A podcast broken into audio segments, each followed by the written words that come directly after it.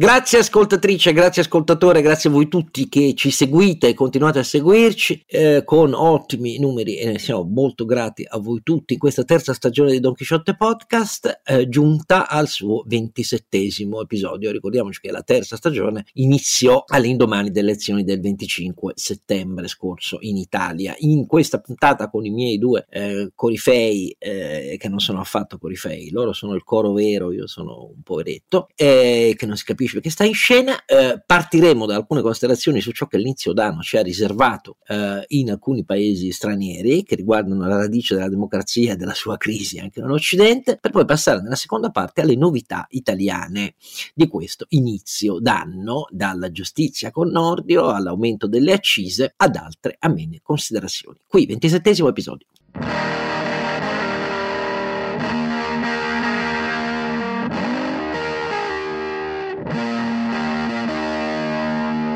Oscar Giannino e Don Chisciotte e nella sua mh, astorica volontà mh, di eh, credere che eh, la cavalleria abbia ancora un senso, perché questo è Don Chisciotte, e pur sempre l'idea però di una eh, coerenza per quanto irrealistica a muoverlo, ma grazie a cielo abbiamo al suo fianco due campioni di realismo assoluto e di lucidità assoluta che servono ad equilibrare l'elemento grottesco rappresentato deliberatamente da Cervantes in Don Chisciotte. Il primo è ovviamente Sancio Panza. Renato Cifarelli Antonelli, che come al solito vi ricorda donchisciottepodcast.it è il nostro sito e lì trovate i link eh, per tutte le cose che vi servono riguardanti nostro, il nostro podcast. E lo scalpitante reattore a fusione permanente da sempre. Sì, ma hai appena detto che non siamo ballerini di fila, caro Oscar, cioè, no, appunto, non siete siamo, affatto dei corifei, eh, detta all'inglese, no? chorus line, eh, cioè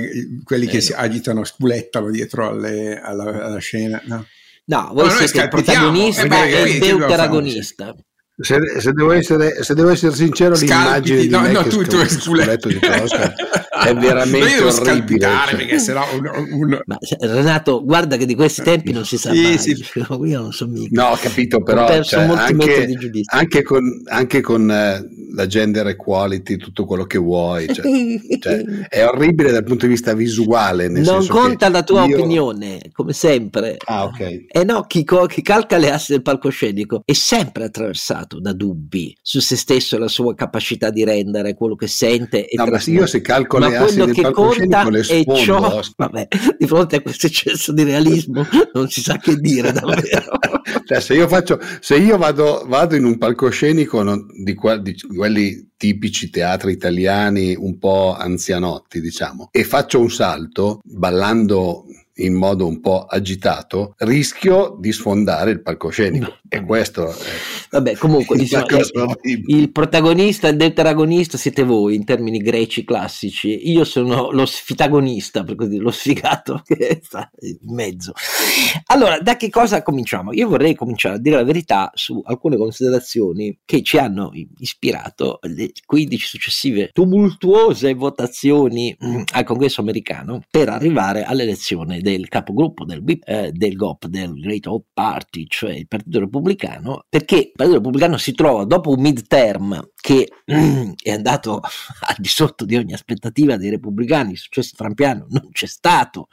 eh, la stragrande maggioranza dei candidati di cui aveva infittito l'amministrazione, di cui chiedeva il parere per negare la vittoria di Biden, eh, glielo negarono alla fine e si sfilarono di fronte all'assalto al congresso invocato e orchestrato eh, dietro le fila da Trump stesso e si trovano a non avere la maggioranza in Senato e si trovano eh, ehm, al congresso ad avere una mm, maggioranza per cui bastano 5 voti per farla venire meno. Quindi il loro potere in realtà di interdizione dell'amministrazione Biden è molto basso, da che si aspettavano di conquistare i due rami del congresso e, sorpresa sorpresa, ma fino a un certo punto, quando si è trattato di nominare il capogruppo, mh, l'ala estremista, addirittura più estremista di Trump, eh, non ha mollato fino alla fine e quindi lanciando una, eh, diciamo così, un'incognita sul futuro delle scelte che dovrà fare per le prossime presidenziali il Partito Repubblicano fortissima. E alla fine il capogruppo McCarthy che stoicamente è stato eletto dopo che era partito con 20 voti che gli mancavano fino a che alla fine gli mancavano 3 che si era anche abbassato il quorum eh, incassando di volta in volta no, no, no, no, no, no, no, no. Quando poi ha fatto il suo discorso di insediamento ha dimostrato di aver ceduto a una minoranza così esigua ma molto combattiva dell'estremismo trampesco una serie di concessioni fortissime che queste sì rappresentano nuovi veleni perché dalla concessione di poter rifare il voto sul capogruppo basta che un rappresentante lo chieda quindi ammette che il proprio mandato è non zoppo ma insomma più che zoppo è un paralitico il presidente del gruppo basta che uno lo chieda e, e si rivota no?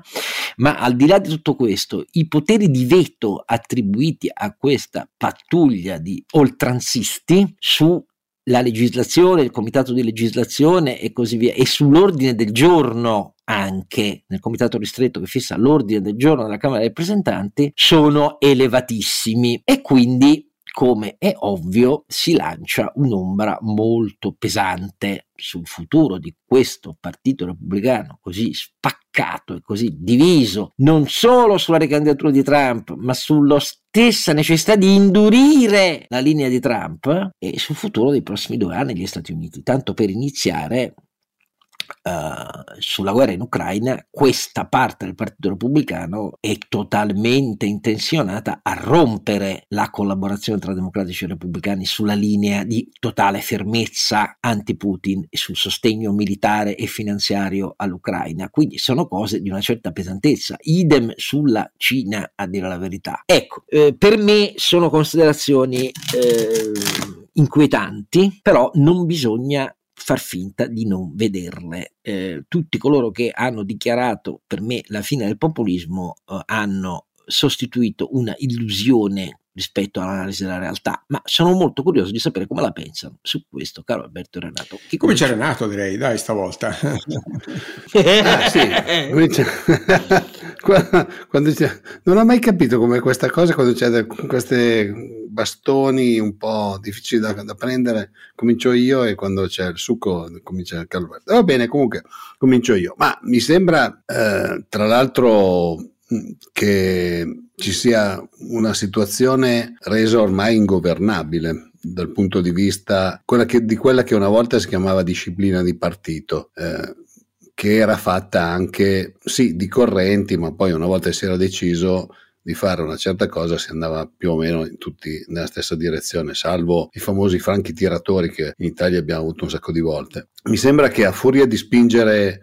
eh, sul populismo e su determinate eh, questioni diciamo di, di non, non, allineamento alla fine si arrivi a queste cose qua. Cioè Trump ha fatto tutto un, eh, un, un suo percorso non accettando l'elezione del nuovo presidente eh, appoggiando poi nei, nei fatti eh, il, l'assalto al congresso e tutte queste cose qua, è evidente che poi quando tu porti eh, il territorio o la linea di confine un po' più in là, la linea si sposta e poi è spostata. Quindi hanno fatto intanto una figuraccia terribile, secondo me, dal punto di vista democratico, perché tutti hanno sempre considerato, con tutti i suoi difetti, sappiamo benissimo che hanno una forte influenza le lobby, hanno una forte influenza i gruppi di affari, però hanno sempre tutti considerato comunque gli Stati Uniti una democrazia abbastanza compiuta. In questo caso mi sembra che ormai siamo alla maionese impazzita, eh, ci sia una situazione molto difficile che diventa un problema mondiale, perché non dimentichiamoci che poi gli Stati Uniti, un po' attraverso il dollaro, un po' attraverso il fatto che comunque sono loro che mettono i, le armi, i soldati, eccetera, per eh, strutturare la difesa di, delle aree occidentali più o meno in tutto il mondo, diventa, diventa, un problema, soprattutto in un momento in cui eh, c'è questa ormai forte diatriba con la Cina che non si sa come andremo a, a, verificare. C'è una situazione molto tesa con la Russia per il discorso Ucraina cioè, avere il eh, Senato degli Stati Uniti, i partiti degli Stati Uniti in queste condizioni diventa un problema per tutti, secondo me, non diventa un problema che è limitato agli Stati Uniti ed è questa è la cosa che a me fa un po' preoccupare. Ecco.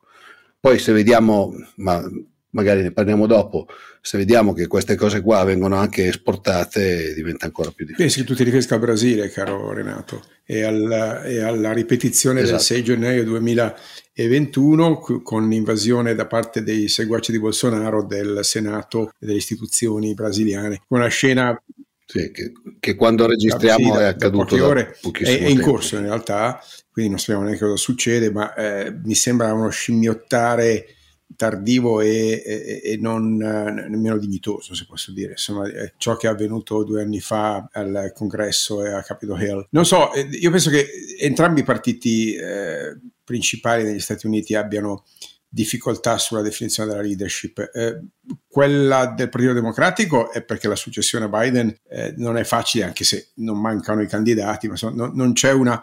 una linea chiara moderata che emerge nel Partito Democratico tentato da una svolta a sinistra eh, con eh, appunto candidature che non hanno la maggioranza certamente nel paese, ma pot- possono eh, creare problemi interni al,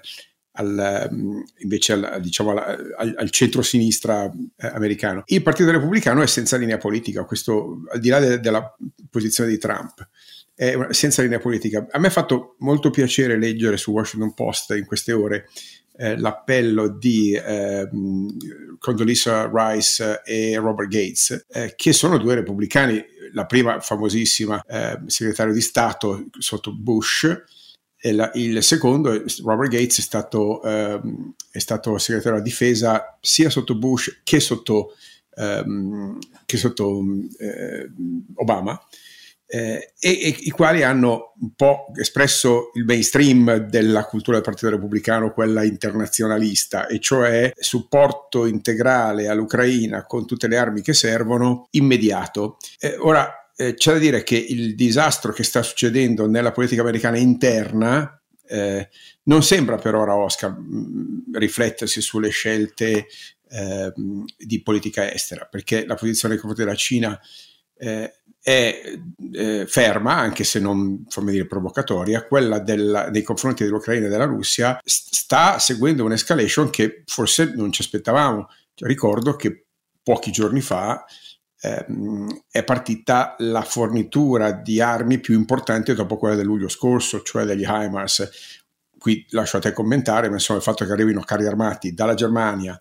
dalla Francia e soprattutto dagli Stati Uniti e sono carri armati non di, qui, non, non di tipo pesante certamente, ma più di tipo leggero, nel caso particolare della, eh, degli Stati Uniti sono i, i, Bradley, che sono veicoli da combattimento, diciamo, semi-pesanti, ma, ma molto efficaci per la guerra di, di, posizione che c'è oggi, specialmente nella parte eh, orientale dell'Ucraina. Dicevo che questa, queste scelte eh, mi fanno comunque pensare che alla fine l'efficacia della politica internazionale degli Stati Uniti non stia venendo meno, anche se c'è da preoccuparsi giustamente di un, di un livello di equilibrio. Però adesso fammi dire, Oscar, le istituzioni degli Stati Uniti sono plurime e sono ben distribuite. Il fatto, per esempio, che so, pe- penso alla libera stampa, insomma, non ci sono segnali che la stampa negli Stati Uniti stia eh, subendo una crisi, anzi, eh, ovviamente non stiamo parlando dei tempi d'oro del Washington Post e del, del New York Times, ma ehm, il, dire, la, la, il, dibattito culturale Stati Uniti rimane il più vivace al mondo e, e questo per me è un pezzo di istituzione importante. La eh, Corte Costituzionale, la Corte Suprema è stata, tra virgolette, contaminata, se possiamo dire, da, da nomine eh, arbitrarie di, di Trump, ma rimane comunque un pilastro, diciamo, della, della, legalità, insomma, a me non sembra che sia in pericolo la democrazia degli Stati Uniti. È in pericolo, se volete, o comunque è sotto pressione l'assetto partitico degli Stati Uniti. Questo sì. Che sia un male, un bene, non lo so. Eh, di fatto non mi aspetto che, se guardo quello che sta succedendo in, in Europa, non mi aspetto che il, gli Stati Uniti oggi costituiscano un elemento di eh, instabilità. Eh, mi aspetto che costituiscano un elemento di continuità e di, eh, semmai, ecco, di, di, di rinnovato ehm, eh, riferimento alle eh, a logiche protezionistiche, perché la politica democratica è sempre stata protezionistica e le ultime dichiarazioni di Biden, cioè Buy American, sono più trumpiane di Trump, se posso dire. Um, ma il, il, il, ruolo degli Stati Uniti e il loro assetto democratico, francamente, Oscar, a me non sembra che possa costituire un elemento di, eh, di, di, diciamo di, instabilità nei prossimi anni. Io me lo auguro, eh, vediamo, io credo che nel midterm abbia molto pesato per il risultato, più che la forza di Biden con gli immensi stanziamenti che anche la sua amministrazione ha sommato agli immensi stanziamenti di liquidità, di sussidi e di sostegni all'economia americana, eh, nessuna differenza da questo punto di vista, a dire la verità, con una grande droga inflazionistica. La differenza è che lì la droga inflazionistica ha prodotto un'inflazione interna sui salari e sull'occupazione. Eh, però il, il punto è che questi particolari repubblicani sono sostenitori, per esempio, della linea per quello che riguarda la finanza pubblica, che certo per gli Stati Uniti ha il grande grande scudo del dollaro e della AAA sui T-bond americani eh, di tagliare le tasse senza minimamente toccare la spesa, tanto per dirne una. Ma il problema sono i fondamenti però, quello che tu dici che non è a rischio. Qui il, rischio che si vede nel caso americano è di una impostazione estremista, tale per cui per esempio lo spoil system che si pratica è per mettere servi fidati di linee politiche oltranziste e lo strumento della negazione della sconfitta elettorale diventa uno strumento da che è bandito da sempre nella storia della democrazia, perché chi non ammette la sconfitta è eh, fuori dal sistema democratico, visto che il sistema democratico è basato sulla competizione del governo decisa dal popolo sovrano, ma la manipolazione, manipolazione si intende limitazione della facoltà reale di voto per cluster di cittadini, come l'amministrazione Trump ha tentato tentato di fare. E poi la negazione della sconfitta attraverso prese di posizioni amministrative, se diventano strumenti ordinari, come implicito nella deriva di questa parte repubblicana, che è più interessata a utilizzare lo Stato per fare una resa dei conti storica con una cultura di un avversario che loro considerano invece nemica, come concezione dello Stato, concezione della finanza pubblica, politica estera, eccetera, eccetera, tutti i fondamenti più importanti importanti e diventa un rischio vero perché si può estendere in paesi che hanno fondamentali forze populiste e io temo che eh, a quel punto anche l'Europa corra qualche rischio in qualche suo paese, a dire la verità. Ecco, a dire la verità. Poi quando parliamo dell'Italia cito un paio di esempi che a me non solo rattristano, ma preoccupano molto per la tendenza che vedo emergere eh, nel nuovo governo italiano. Quindi questo rischio secondo me un po' c'è, perché eh, di lì potrebbe venire uno sganassone di nuovo molto forte a favore per esempio di una teoria geopolitica globale per cui si accetta l'idea che la sfida geopolitica globale sia riservata tra tre grandi potenze, di cui una è una potenza minoritaria, quella della Russia, come vediamo,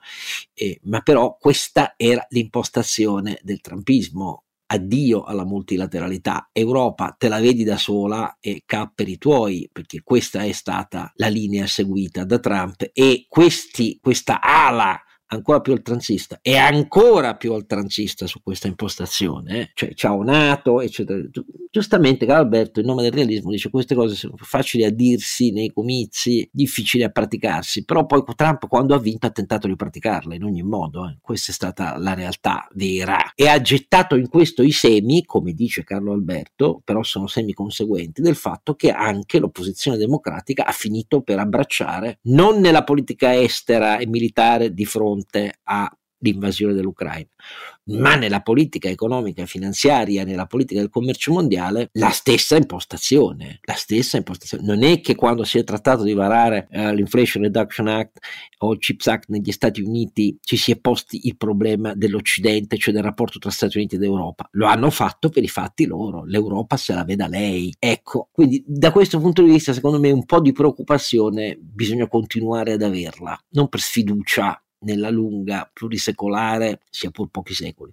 storia dell'evoluzione del checks and balances dei poteri dello Stato americano, ma perché sono i semi che continuano una progressione degenerativa sul cammino del populismo rispetto alla saldezza di alcune cose che in paesi di democrazia matura hanno bisogno di confronti e, ove possibile, anche delle più ampie decisioni cooperative tra le parti politiche, perché quando si tratta di sicurezza, difesa, politica del commercio mondiale, politica estera, quelli sono i settori in cui in realtà la storia americana è piena di collaborazioni, non dei governi di grande coalizione che sono tipici delle democrazie parlamentari,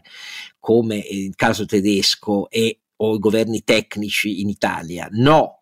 perché quello è un sistema presidenziale a forti checks and balances, ma in congresso invece sì. E come se sì? Cioè alcune delle svolte più importanti, per esempio quando Kissinger cambiò eh, negli anni 70 radicalmente, segretario di Stato, la politica degli Stati Uniti nei confronti della Cina, c'era una convergenza fortissima nel congresso e così via, cioè voglio dire nei momenti epocali ecco, della storia. Qui invece non c'è più viene teorizzato da una minoranza iper oltranzista e combattiva l'impossibilità di ogni convergenza. Ecco, questa è una cosa che a me preoccupa, anche perché secondo me nel midterm ha pesato soprattutto, avevo cominciato da qui e qui mi, mi rifermo, eh, soprattutto la sentenza della Corte Suprema sull'aborto, è questa che ha accresciuto in maniera imprevista la partecipazione al voto, la partecipazione al voto delle donne, in molti stati i referendum restrittivi su questo materie sono stati in diversi, non molti,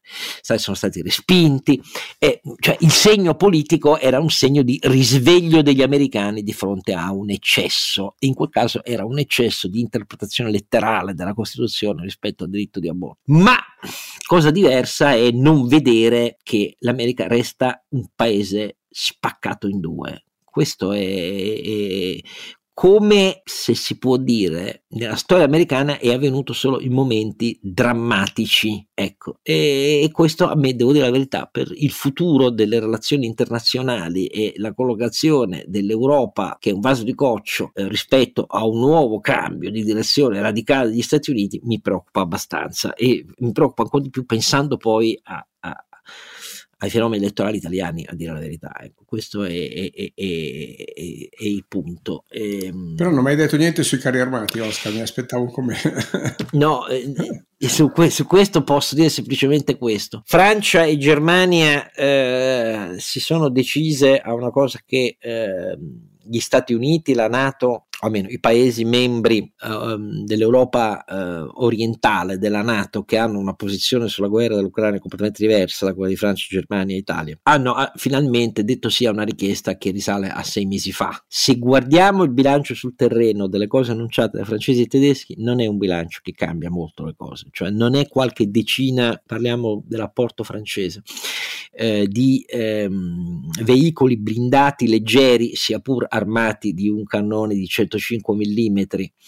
eh, come gli RX10 che sostituirono i vecchi Panhard degli anni 50 e 60 che avevano un cannone a bassa pressione da 90 mm questo è un cannone da 105 mm un po' sul vecchio standard dei ehm, tank internazionali fino all'avvento di calibri maggiori fino a 120 mm, oggi sono in evoluzione fino a 130 mm. Ma detto tutto questo, non è qualche decina di RX10 in più sul campo che cambia radicalmente le cose. Idem dicasi per i eh, veicoli blindati di trasporto truppe tedeschi, cioè i Marder. Eh, chi segue le eh, cronache eh, della difesa tedesca sui giornali tedeschi conosce il livello totalmente insoddisfacente eh, della manutenzione e della operatività di questi particolari blindati e il numero molto elevato che resta eh, non utilizzabile in, in, termini operativi per eh, difetti per così dire storici nella progettazione rispetto alle nuove esigenze su campi di battaglia tradizionali.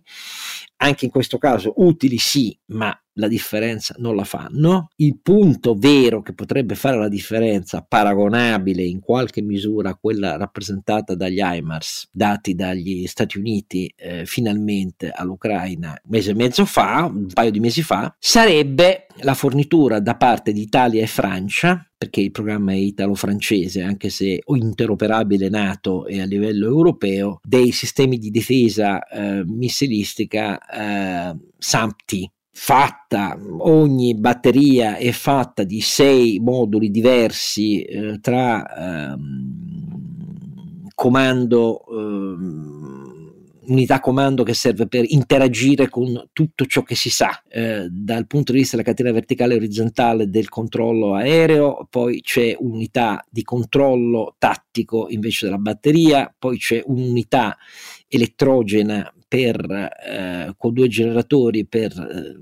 dare la corrente al sistema, c'è un'unità di avvistamento aereo eh, a medio eh, e lungo raggio che dirige quindi le traiettorie dei missili contro aerei avversari e droni avversari, c'è una batteria con un lanciatore a celle verticale di missili Aster 30, ciascuna delle quali ha 8 Mm, missili. Il problema è che questi sono sistemi che l'Italia ha dal 2015, noi abbiamo in tutto 5 batterie e è un programma che ci è costato già quasi un miliardo per soli 5 batterie perché la tecnologia di questi missili che sono il batch 3 dei missili Aster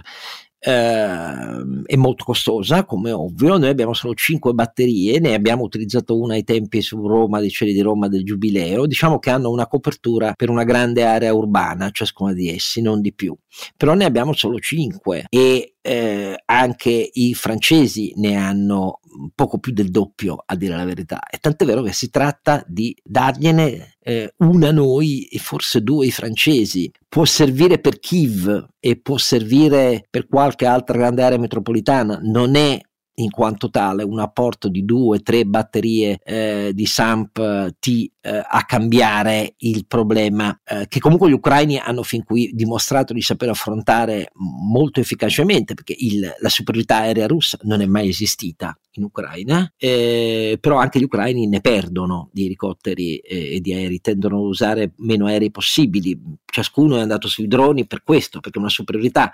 aerea. Tenete conto che la dottrina operativa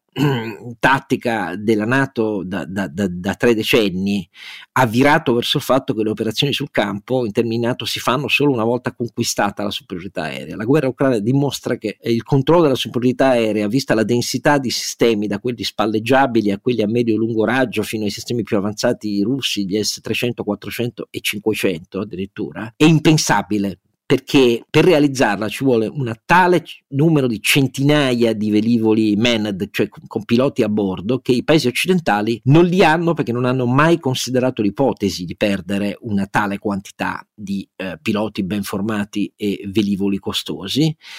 Tutto questo fa virare la tecnologia sul campo, qualche volta ne parleremo in maniera più, più lunga nelle nostre trasmissioni, verso i droni e verso sistemi vecchi riattati elettronicamente che costano meno, eh, però detto tutto tutto questo la superiorità aerea in un conflitto tradizionale rispetto alle nuove tecnologie missilistiche, radaristiche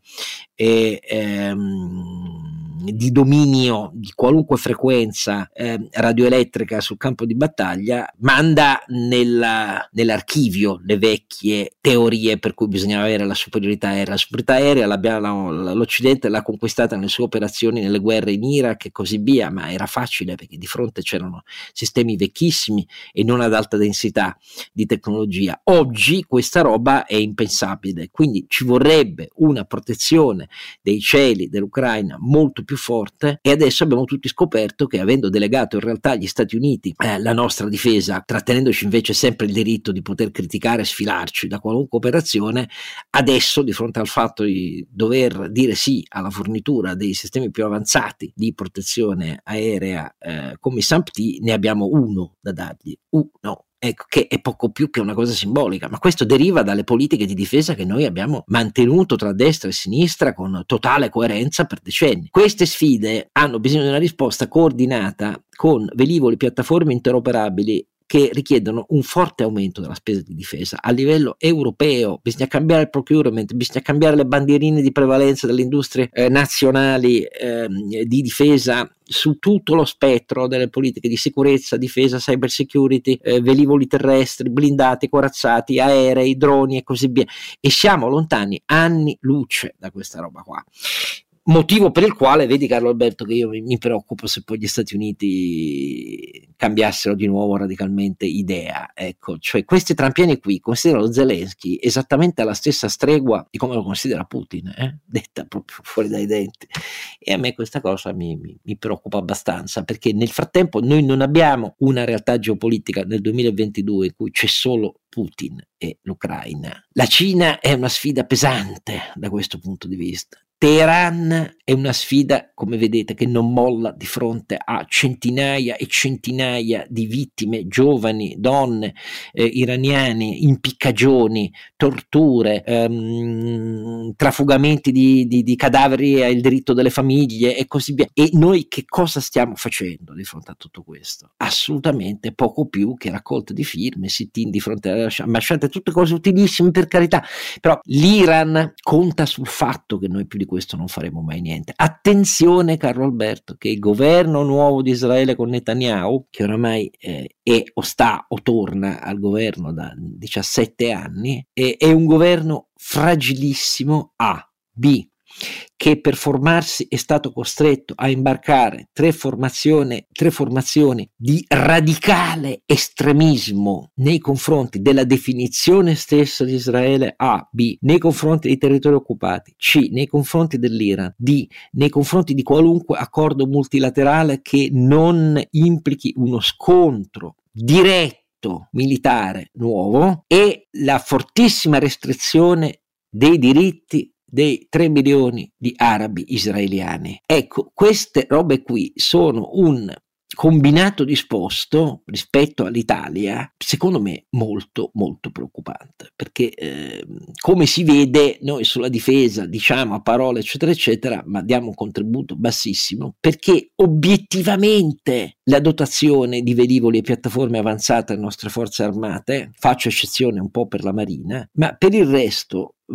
abbiamo sì i Typhoon che infatti fanno parte dei dispositivi di sorveglianza comuni della Nato in tre parti diverse, l'Europa orientale, in, eh, nei paesi baltici, eh, in eh, Romania e anche in Bulgaria, ma questo siamo perché questo abbiamo voluto, perché le forze politiche sempre e solo questo hanno voluto e perché poi alla fine dicono le spese per la difesa. Ma perché? A che cosa servono? Ecco, questa è un po' la mia preoccupazione generale. Mi sono beccato nel guerrafondaio perché nella, in una presentazione recente del libro di Parsi, ne farò un'altra 16 a Fermo e Marche col professor Parsi, eh, ho detto una delle cose fondamentali che ci ha insegnato il 2022 è che noi dobbiamo essere capaci di ripensare il diritto alla guerra e il modo di fare la guerra e il modo di essere consapevoli che per difendere i principi della libertà, non per imporla come abbiamo tentato di fare in Afghanistan, in Iraq, eccetera, eccetera, eccetera, ma per difendere paesi che vedono la loro libertà e indipendenza violata e che vedono i loro popoli stuprati, ecco, dobbiamo essere capaci di ripensare la guerra in termini moderni e in linea con quello che fanno delle democrazie liberal democratiche. Ecco, io la penso così, ma in Italia, a pensarla così, siamo una minoranza assoluta e quindi, a dire la verità, mi preoccupo non poco. Ed eccoci invece alle novità italiane di questi primi giorni del 2023. Facciamo un rapido giro di opinioni su cosa vi ha colpito di più, delle vicende, delle proposte, delle decisioni che ci ha riservato la politica italiana in questi giorni. Chi ah, comincia? Nato, ovviamente. Lo sapevo. Oramai ti abbiamo messo in mezzo. No, stavolta Carlo Alberto, perché io devo dire la verità, mi sono preso una vacanza anche dalla politica italiana oh, in questi giorni, oltre che dal, dall'ufficio, onde evitare di avere stress ulteriori, visto che ho, tolgo quello dell'ufficio, poi mettermi anche a seguire la politica, anche se poi qualche, qualche cosina e, l'ho vista. E allora, dico, e allora dico io, Renato, i giornali dico, continui a leggere. Eh, dico inflazione, dico rapporti con la politica monetaria europea e eh, sistema dei prezzi in Italia. Ancora una volta il governo dimostra di non avere veramente le, le basi elementari di, per interpretare economicamente il momento. Cioè hanno, hanno fatto una legge di bilancio fondamentalmente sull'impianto draghiano, eh, con poche modifiche di bandiera, eh, però se devo dire se sta emergendo una chiave interpretativa, una politica economica, non so come chiamarla, ma anche solo, ripeto, anche soltanto una, una, una lettura del momento attuale da parte del governo, caro Oscar, a me non sembra che questo avvenga. Eh, mi riferisco alle polemiche, per esempio, sulle um, scelte della BCE in merito al, um, all'aumento dei tassi e alla eh, riduzione del, diciamo, del, del, bilancio della BCE, quindi all'interruzione degli acquisti e al mancato rinnovo previsto peraltro nei prossimi mesi del, eh, eh, dei titoli di Stato che stanno in pancia alla BCE. Ecco, politiche che andavano ehm, assolutamente fatte, probabilmente andavano fatte un, ben prima di oggi, anzi sicuramente perché hanno costituito terreno fertile su cui si è innestata l'inflazione, eh, salvo poi appunto organizzare patetiche eh, eh, indagini della Guardia di Finanza sull'aumento del prezzo della benzina che loro stessi hanno giustamente peraltro eh, secondo me approvato perché la eliminazione quello bravo, sì, letto, quello si, si sa che le tue macchine di benzina ne consumano alquanto. Um, eh, quindi una mossa giusta del governo che è stata quella di, eh, diciamo, di non eh, ricorrere di nuovo alla, eh, ehm, alla, riduzione o all'eliminazione di alcune, alcuni prelievi sulla benzina, alcune accise che eh, avevano costituito un favore, un, sussidio diciamo trasversale ma anche regressivo essendo esse eh, non legate al reddito e non legate a, a segmenti specifici di domanda. Eh, dicevo che pur avendo avuto eh, la corretta interpretazione o comunque la, la, semplice continuazione della politica di Draghi, anche in questo caso perché Draghi aveva previsto che scadessero alla fine dell'anno e loro non le hanno rinnovate, quindi in sostanza hanno dato, hanno dato ragione a, ehm, a, a Draghi. Eh, ecco, salvo poi trovarsi di fronte al fatto che gli italiani oh, oh, improvvisamente scoprono che la benzina è aumentata e quando in realtà il prezzo della benzina in Italia è più o meno in linea con il resto d'Europa, eh, se non per il fatto appunto che ha un prelievo fiscale che è il più alto di tutti o tra i più alti sicuramente sul gasolio e, e, e comunque anche sulla benzina. Ricordo insomma che il prelievo fiscale sul, sui carburanti è tra i più alti eh, d'Europa. Eh, la polemica è scoppiata, caro Oscar, soprattutto sui prezzi del gasolio e della benzina in autostrada, anche qua con un po' un paradosso, cioè dopo che ci siamo ricomprati Autostrade per l'Italia per in seguito alla polemica sul, sulla gestione del, eh, della concessione data ai Benetton, data ad insomma, non voglio ricordare quanto, eh, oggi scandalizzarsi per il fatto che i carburanti in autostrada vengono venduti a un prezzo superiore alla media eh, dell'erogazione dei carburanti eh, fuori dalla rete autostradale, insomma, che oggi si colloca intorno ai 1800, scusate, 1,8-1,9 eh, euro a litro a seconda del, del gasolio e della benzina. Eh, sulla, sulla, in autostrada arrivano anche a 2,2, 2,3, 2,4, addirittura 2,5, ma eh, vogliamo ricordare che il prezzo della benzina in autostrada è eh, eh, determinato da, da, tanti altri fattori, per esempio dai, dagli obblighi concessori che hanno eh, i distributori, le reti distributive rispetto alla stessa autostrada che gli ha concesso appunto eh, il, il, diritto di erogare i, eh, i, carburanti e quindi oltre al fatto che insomma, c'è un costo superiore ehm, per rifornirli eh, è, come lamentarsi del fatto che una lattina di birra eh, al ristorante costa 5 euro mentre comprata al supermercato ne costa 1, 1,5 ecco. È ovvio che non si possono comparare i prezzi di, un, eh, di una commodity come la benzina in un contesto ad accesso ristretto e fatemi dire anche sotto regime concessorio come è eh, il, la, la, rete distributiva autostradale e quelli sul mercato, fatemi dire, libero, dove c'è eh, una, un livello di competizione diverso. Ora, oggi gridare la speculazione, chiedere, inviare la Guardia di Finanza a fare roba, cioè a ispezionare le pompe di benzina sull'autostrada, ecco, trovo che tutto questo sia proprio il segnale, Oscar, di, di questo parrocchialismo, di questo provincialismo che è la, la, la nota di, eh, politica di questo governo, che insomma, fa veramente svento la bandierina e poi di fatto non può fare altro che prendere atto del, della realtà. Insomma. Io condivido, fatto, condivido il fatto che mh, desistere la decisione di desistere dal taglio temporaneo delle accise eh, sui carburanti sia stato giusto. Voglio spiegare anche perché in dettaglio, um, perché altrimenti dice, ah, il solito rigorista, paghino gli italiani, no? non è questo il punto.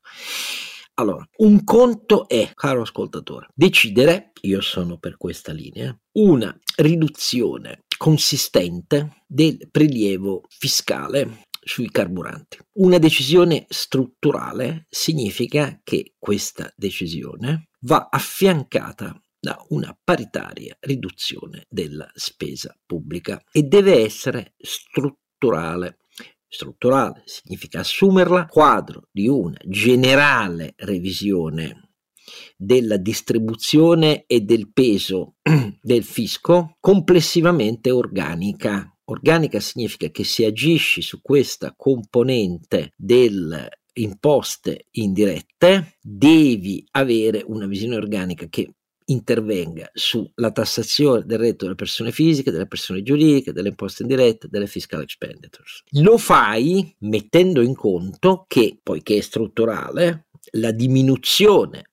sul monte totale delle entrate dello Stato non corrisponda a più debito e quindi devi intervenire in maniera paritaria e questo vale per ogni intervento di imposta, ogni intervento su ognuna delle imposte maggiori del nostro paese, sulla spesa pubblica. Questo è un conto. Perché se mi chiedete, sono troppo, è troppo elevato il prelievo del fisco cavalli? Risposta sì, però io seguo questa strada. La strada invece di limitazioni temporanee, congiunturali per emergenza, regressive rispetto al reddito delle persone fisiche e giuridiche che si muovono sulle strade italiane. E non accompagnata da interventi di riduzione della spesa, è a mio giudizio distorcente e negativa. Perché ricade in questa idea che la pandemia ha rilanciato alla grande con centinaia di miliardi di spesa pubblica in più indirizzati al corpo complesso dell'economia e della eh, totalmente non credibile piramide dei redditi legali degli italiani come accertata dal fisco eh, e accrescendo in maniera esponenziale la tendenza già molto forte in Italia a considerare lo Stato come una mammella disposta a fornire per tutti a prescindere, ripeto, dal reddito, è una mammella che si può allargare a oltranza e che a quel punto tutti hanno diritto di dire che non si deve restringere qualunque cosa poi accada alla finanza pubblica e alle distorsioni sul mercato. Questa maniera di fare che purtroppo, sia pure per emergenza all'inizio, nel primo trimestre, fu assunta dal governo Draghi, è stata poi protratta per quasi un anno ed è sbagliata ta. Io la penso così. E naturalmente mi rendo conto che è una posizione totalmente minoritaria, però o noi impariamo sul totale delle entrate italiane a non intervenire più al margine di questo o quel prelievo per qualsivoglia ragione fottendocene di quello che succede poi sul deficit, sul debito e sul fatto che è molto difficile tornare indietro quando si allargano i sussidi in questa maniera totalmente esponenziale, allora vuol dire essere irresponsabili non farlo. E io devo dire la verità, sto invecchiando in un paese a crescente irresponsabilità fiscale condivisa dall'elettorato, ma mi fa orrore. Ecco, io la penso così. Aggiungo un paio di altre osservazioni su quello che mi ha inquietato in questo inizio del 2023. Il primo è l'evidenza dell'emergere all'interno della maggioranza di opinioni totalmente difformi sulle proposte del ministro della giustizia Nordio, perché come mi sembra evidente, di fronte ide- alle sue idee sul distinguere interventi ordinamentali di lungo periodo tipo quelli sul CSM, le sezioni separate del CSM, CSM e così via, che hanno bisogno di interventi ponderati in Parlamento e alla ricerca anche di un confronto, da interventi immediati che lui ha individuato in alcune emergenze come l'uso delle intercettazioni diffuso per fattispecie di reato che non sono solo i più gravi, i Trojan, eh, l'abuso d'ufficio e anche lo scambio di influenze, abuso d'ufficio e scambio di influenze che hanno paralizzato le decisioni pubbliche a livello amministrativo, a livello locale e centrale, sono diciamo i due scudi di fronte a cui è facile per la pubblica amministrazione dire no piuttosto che assumersi responsabilità. Il centrodestra si è spappolato perché il malpancismo della Lega e di parte di Fratelli d'Italia, visto questo garantismo, ovviamente fa a pugni con il giustizialismo che è la loro cultura di fondo dal punto di vista della giustizia civile e penale, A, B,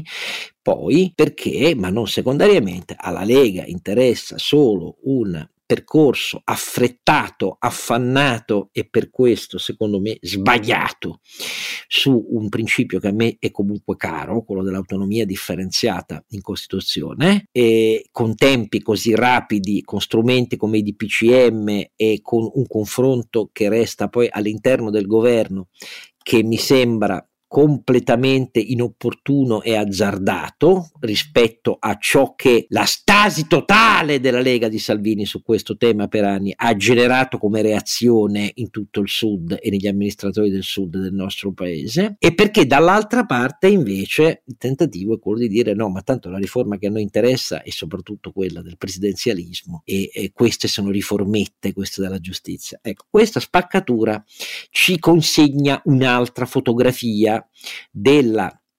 totale divergenza, totale divergenza, perché qui stiamo parlando su divergenza sui principi della giustizia, uno, anche di fronte ad alcune fattispecie come l'abuso d'ufficio e il traffico di influenza, e i cui effetti sono nelle pochissime condanne rispetto alle centinaia di casi aperti dalle procure in Italia. Ne abbiamo parlato quando abbiamo eh, esaminato insieme ad Alessandro Barbano il suo libro sugli eccessi dell'antimafia e ma anche sulla forma Stato e la forma di governo, quindi una difformità molto forte. E mi dispiace per il ministro Nordio di cui io devo dire la verità ho grande stima nei confronti del quale è immediatamente partita ovviamente la risposta delle correnti della magistratura associata che non sono però da confondere col totale dei magistrati italiani. Ma altro segnale questa storia che dopo il decreto Piantedosi, di cui io sono un critico fortissimo perché credo che violi alcuni diritti fondamentali, sia accompagnato dal silenziamento di qualunque operazione in mano della Guardia Costiera per il salvataggio dei profughi, come avete letto probabilmente sui giornali, è un altro metodo che mi inquieta molto perché sono i governi autoritari quelli che silenziano le notizie sgradite di operati pure di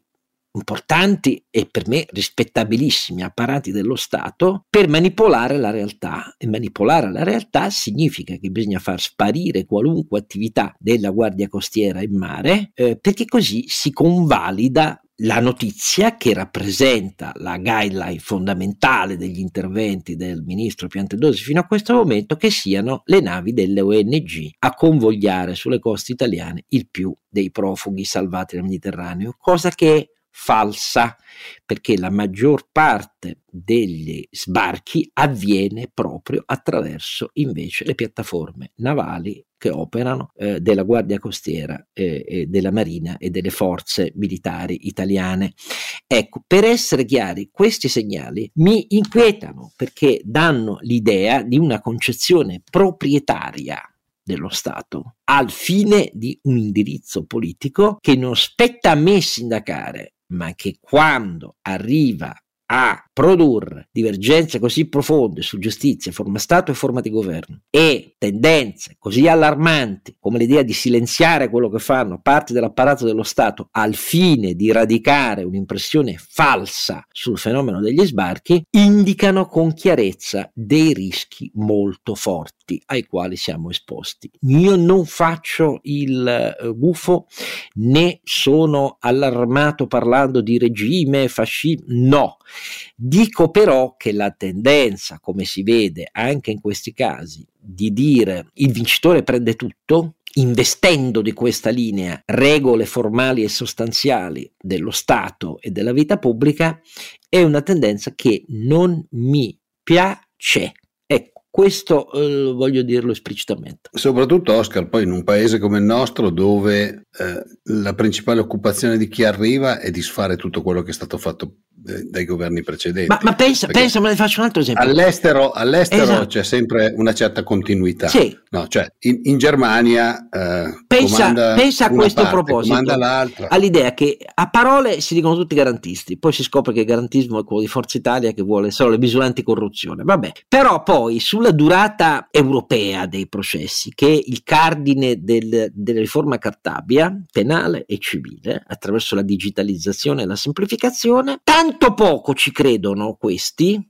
che infatti dicono ma neanche per idea, tanto la durata dei processi più rapida eh, è un'illusione, è un'illusione. Quindi ripristiniamo 215 microsedi giudiziarie che il governo Monti ebbe il torto di avviare a chiusura dieci anni fa. Questo ti dà l'idea, quindi io sto parlando non di eh, cosette secondarie, sto parlando di fondamentali interventi sull'apparato dello Stato. Ovviamente... Beh, io come dici tu. Io c'ero dentro perché a Voghera hanno, avevano tolto il tribunale, c'era stata una sollevazione da parte di tutti. Per carità, è evidente che era comodo avere il tribunale a Voghera, anche per me, quelle rarissime volte che magari dovevi andare a fare qualcosa per l'azienda. Però dal punto di vista della efficienza ed efficacia e, e poi della produttività, cioè avere dei micro tribunali non serve veramente a nulla. Eh, lo so, però naturalmente questa idea di razionalizzazione, siccome avvoca- l'avvocatura, eh, però, l'avvocatura sai, è contraria, eh, i magistrati sono contrari, eh eccetera, eccetera, eccetera. Cioè, gli, avvocati, gli, avvocati, è evidente che gli avvocati di Voghera hanno dovuto andare a Pavia. Ma ti faccio un esempio. Hai capito, questo eh, viaggio transoceanico. Anche, Esatto, sì, a parte il fatto che sai che abbiamo in mezzo il ponte, quindi non è che sia proprio una passeggiata, vabbè, comunque, a parte quello. Però a, a parte quello, eh, ti faccio un altro esempio, eh, la parte dei comuni, no? Io ho molto spesso discusso con dei miei colleghi sul, sul discorso dei comuni troppo piccoli, poi qua nella nostra provincia è, è una piaga praticamente, perché abbiamo una marea di comuni di cui moltissimi di, compagn- di montagna pochissimi, però quando poi vai a parlare, magari per portare avanti delle istanze con i tuoi colleghi, ti dicono: Ah, ma io preferisco avere un comune da, che ne so, 200 abitanti dove io occupo 35 persone, quindi faccio la buona parte del PIL del comune che avere magari essere all'interno di un comune molto più grande che sì è vero è più efficiente però non posso più andare a parlare col sindaco non posso più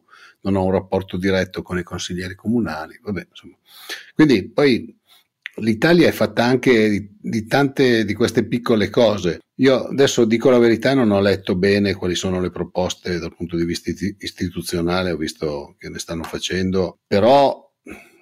allora dire presidenzialismo senza rifare la struttura dello Stato ha poco senso. Cioè, un po' come cioè, come al solito noi andiamo sulle, andiamo sulle bandiere e mai su delle cose strutturate che abbiano un senso, che abbiano un percorso e che abbiano qualcosa, cioè,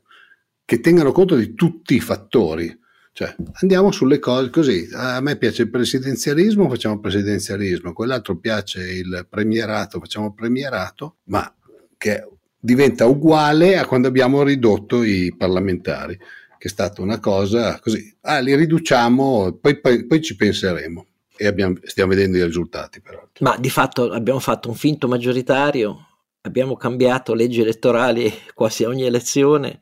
abbiamo un sistema nel quale convivono sei forme di eh, legge elettorale diversa tra nazionale, eh, regionale, eh, comuni, eh, province e così via e eh, come si vede il percorso di riforme italiane è un percorso accidentato e sempre ombreggiato dalla tentazione di farle pensando alle successive elezioni. Credo che dovremmo fare una, una puntata su tutta la congeria delle riforme istituzionali. Credo che dovremo fare una puntata rispondendo anche alla domanda e tornando su un tema che abbiamo toccato nella nostra trasmissione di inizio d'anno, perché molti ascoltatori ci hanno fatto domande per capire meglio questa storia delle, per esempio delle valute digitali delle banche centrali, a cominciare ovviamente da, da quella su cui c'è il progetto da parte della Banca Centrale Europea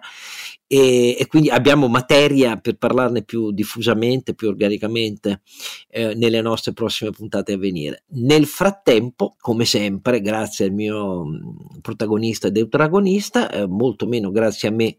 eh, che eh, però devo eh, in realtà ringraziare loro e grazie a tutti voi per essere stati qui con noi anche in questo 27 episodio della terza stagione con appuntamento tra pochi giorni al 28 episodio. Ultima cosa, alla fine di questa settimana, sabato 14, a Milano, per chi fosse interessato, ehm, alla Sala San Fedele, quindi in centro di Milano, eh, c'è una giornata di eh, lavori con interventi eh, di molti amici eh, e anche qui di Carlo Alberto, eh, oltre che mio, di Carlo Calenda, mm, siamo in attesa di sapere di Renzi, ma c'è, c'è Luigi Marattin, eh, c'è Sergio Gozzi, c'è l'avvocato Giuseppe Benedetto, presidente della Fondazione Naudi, e una giornata dedicata al fatto che i liberali italiani si devono svegliare, darsi da fare eh, e eh, lanciare un appello molto forte alla federazione fin qui Italia Viva e eh, Azione di Calenda per la creazione in tempi rapidissimi di un vero partito unico liberal democratico italiano fuori da questa destra e da questa sinistra con idee e progetti chiari e moderni su cui lanciare una sfida poi negli anni a venire. È un percorso difficile da costruire, ma come è evidente il bilancio di questa destra e questa sinistra a questa parte d'Italia che non trova oggi rappresentanza eh, è un bilancio molto chiaro e molto negativo. E quindi per chi fosse interessato trovate sui nostri social l'indicazione di dove iscriversi per venire sabato 14 gennaio a Milano a sentire, a partecipare, a intervenire. Eh, lo dico solo per gli interessati, non c'entra con questo podcast, eh, però le teste sono sempre le stesse. Grazie a tutti voi, appuntamento al ventottesimo episodio. Don Chisciotte è un podcast autoprodotto da Oscar Giannino, Carlo Alberto Carnevale Maffè e Renato Cifarelli in collaborazione con mdeaudio.com. Post produzione di Daniele Adamo. Per la pubblicità scrivete a info at donchisciottepodcast.it. Sigla e musica originale incisa dalla famiglia Bonfiglio. L'autore è Michele Novaro. Copertina di Simone Angelo Ferri e non ci sono autori perché andiamo rigorosamente a braccio, mentre le uscite sono regolari nella loro irregolarità.